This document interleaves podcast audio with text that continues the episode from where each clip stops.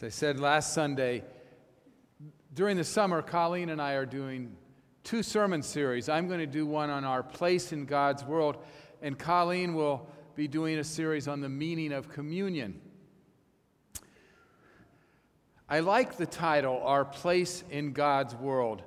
Uh, often, at least I fall into the trap of thinking God's place in my world or um, others' place in my world, as if the world revolves around me. Uh, our place in God's world is God. We, the world revolves around God, and we are just a piece of God's world.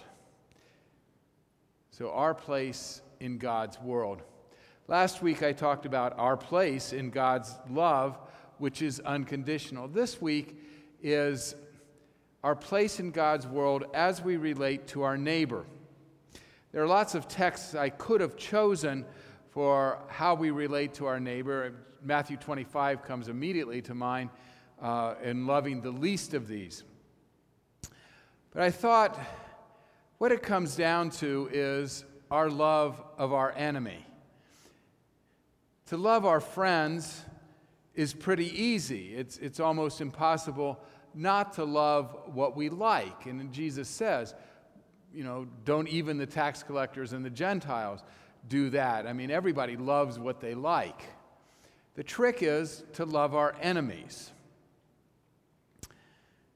Who is or what is an enemy? Well, an enemy is the one who's out to hurt us, who's out to harm us, who's out to kill us. An enemy is um, the one we fear. Sometimes, you know, we have to agree that God seems to be our enemy because sometimes we think God is out to hurt us, God is out to harm us. As I thought about enemies, my enemy might not be out to kill me, but my enemy irritates the daylights out of me. An enemy in this case could be our nemesis. It's the person who doesn't listen to us. It's, it's the person who always gets under our skin, who always contradicts us. You know, when I think of enemies, um, sometimes my enemy is the person I want to disappear. It's the person that I want to harm. It's the person that I want to have taught a lesson. It's the person that I want to be have repaid the way they treat me now. I would never be uh, evil enough to want to repay my enemy, but I would be delighted if somebody else would. Yeah. Now, two things that, that might be contradictory about enemies, but, but I've found them helpful is one um, when William Sloane Coffin reminded us in a sermon,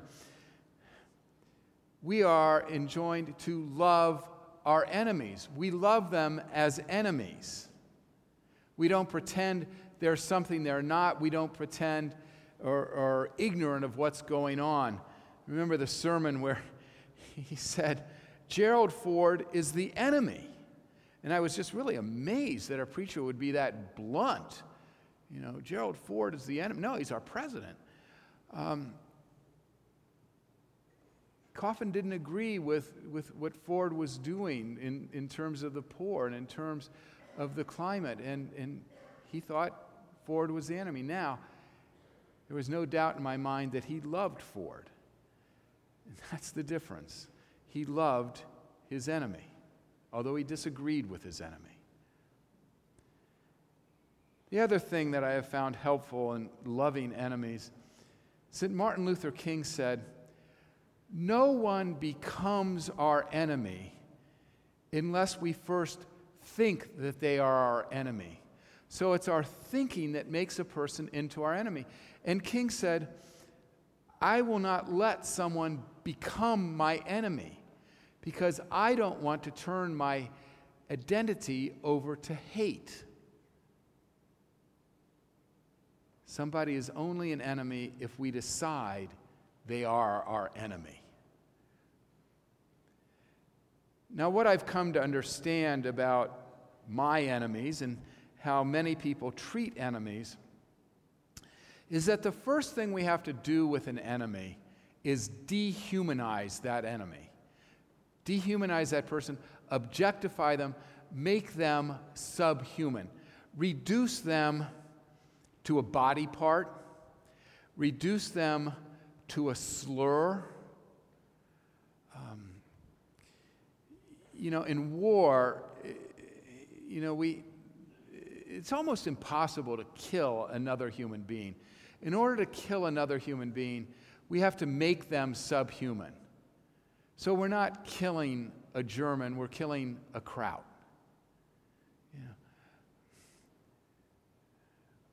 We do this with ethnic groups, we call them names. We do this with women. We reduce them to body parts.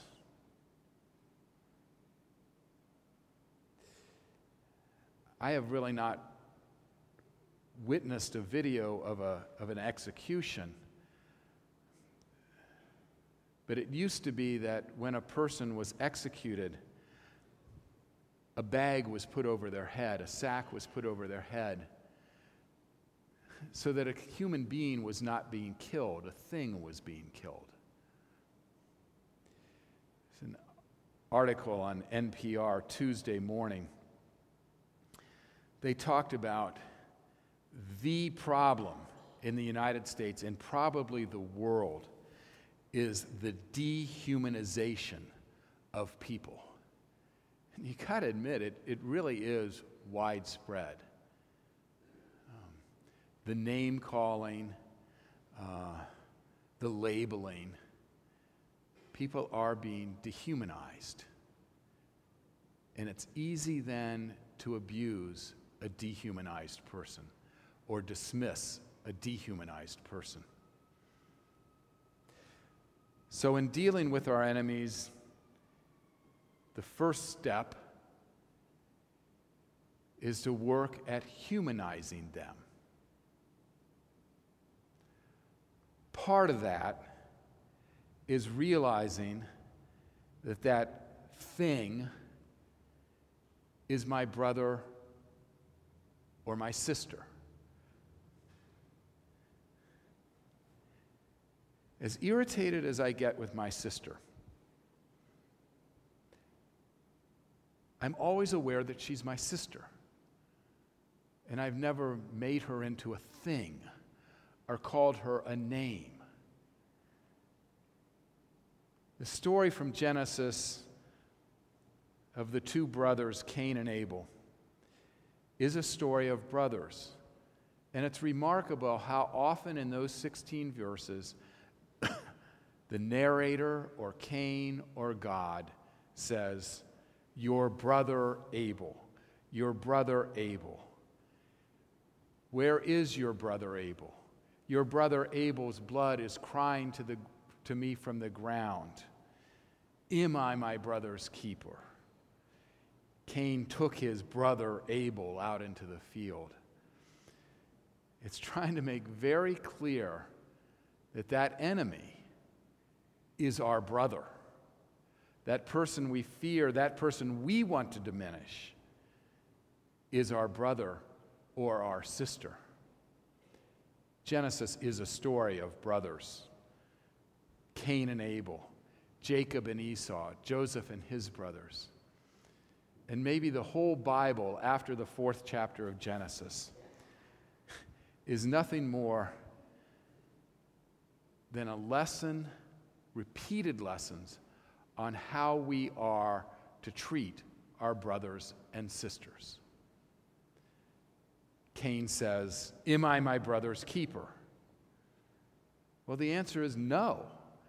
He's not his brother's keeper, he's his brother's brother.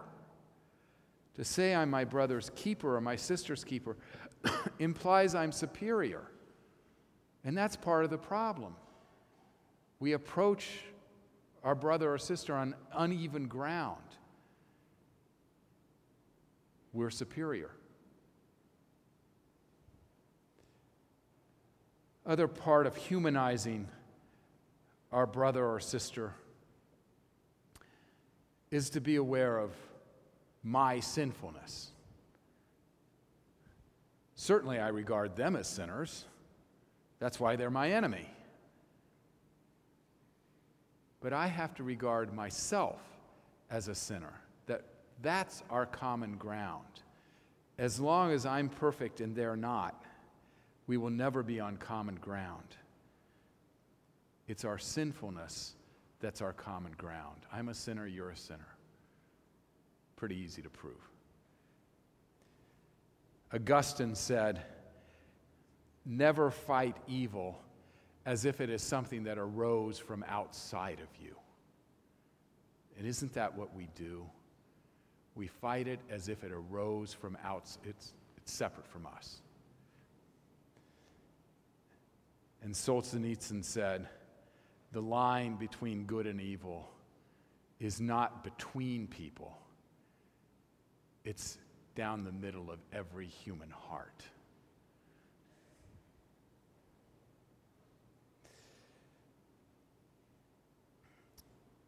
Clarence Jordan talks about four stages of human development in terms of how we relate to our neighbor and how we relate to our enemy.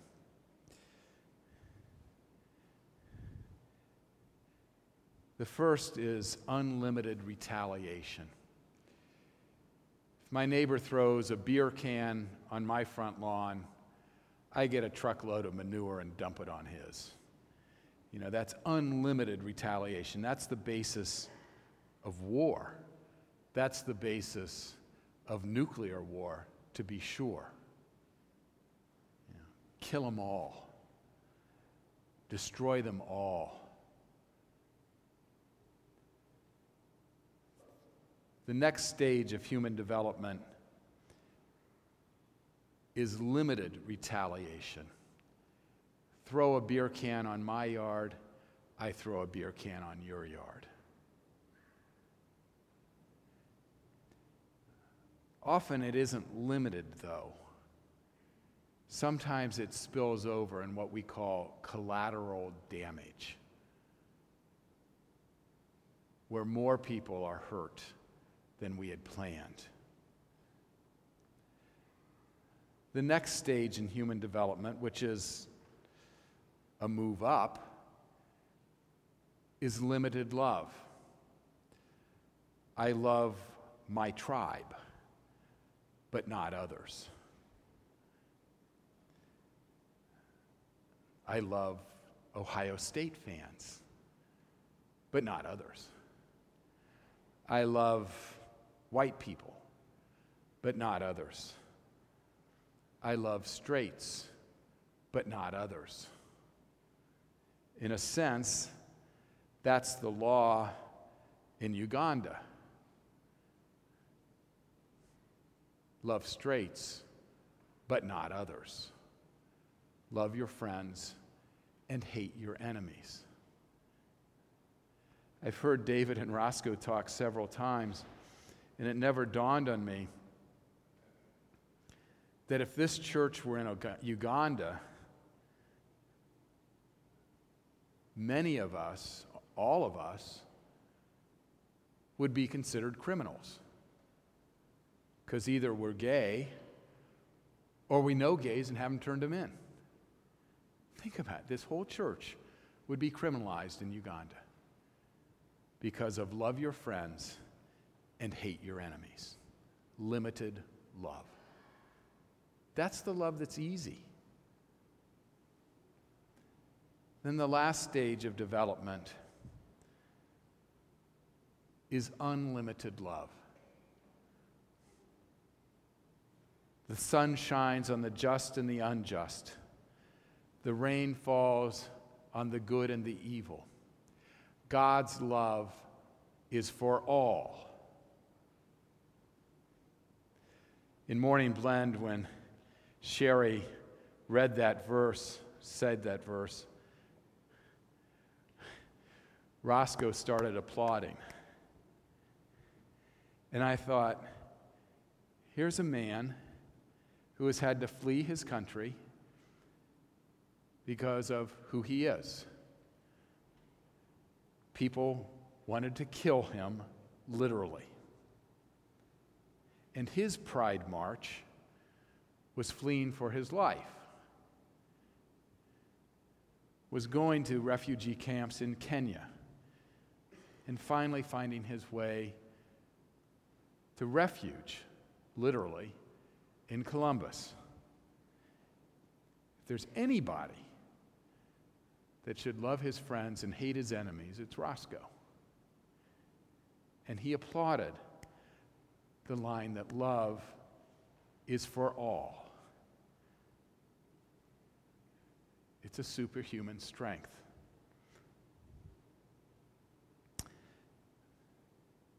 I read a book um, this week written by a, a pastor who was sexually abused by her minister when she was in high school. And the book was a series of chapters, kind of case studies from people in the churches that she served, of biblical passages that really aren't helpful to someone who's been sexually abused. And then also biblical passages that can be understood in a different light that actually are about sexual abuse. And she talked about how victims are dehumanized, objectified, treated as body parts. Her last chapter began with the story of her sitting at home one night and receiving a call from a woman in the church. And she said um, that her nephew, who was also a member of the church, had just been arrested and taken to jail for abusing a young girl.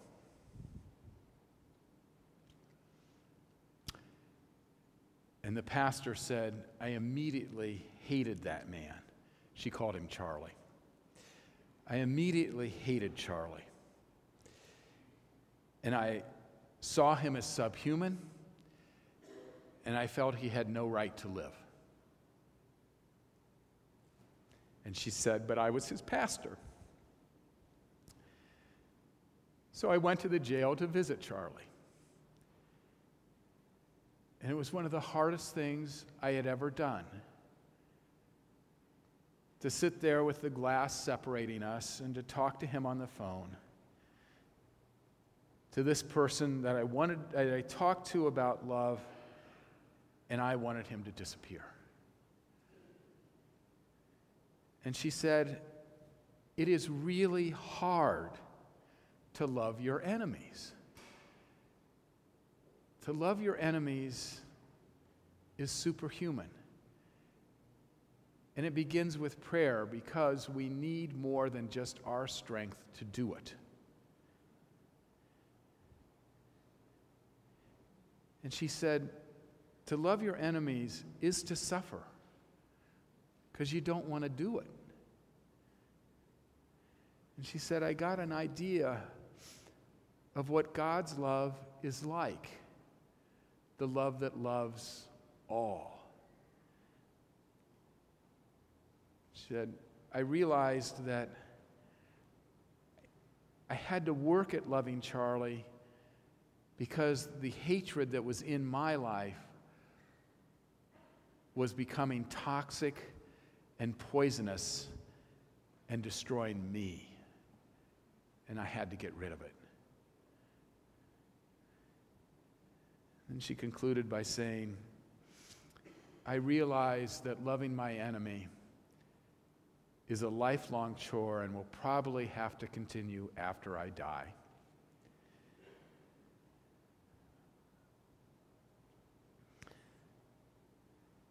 Those stages of human development have been labeled with words of human development. That unlimited retaliation is the infant stage. It's the infantile stage of human development. And when you think about it, it is infantile. Limited retaliation is childhood. And it often is childish because we think in terms of eye for an eye. You did it to me, I'll do it to you. And the stage of limited love is adolescent. And it is often the way high schoolers and junior high kids think. I love my crowd, but nobody else can be at the table. And the last stage is maturity. Unlimited love is maturity. It's what God's like. When Jesus says you must be perfect as your heavenly Father is perfect, the word there means mature. We must be mature. It isn't easy, sometimes it's hard. But what are we? Are we infants or are we mature? The mature love loves all. A rabbi was once uh, asking his students when the night became day, what was the precise moment that the light dawned? What was the precise moment when darkness became light? And a student said, Is it when we can tell the difference between a dog and a cow? And the rabbi said, No. And another student said, Is it the di- time when we can, it's light enough when we can tell the difference between a dog and a cat? No. And the rabbi said, The precise moment when the light dawns is when we can look in the face of any human being and see a brother or a sister that's when the light dawns and we are human. May it be so. Amen.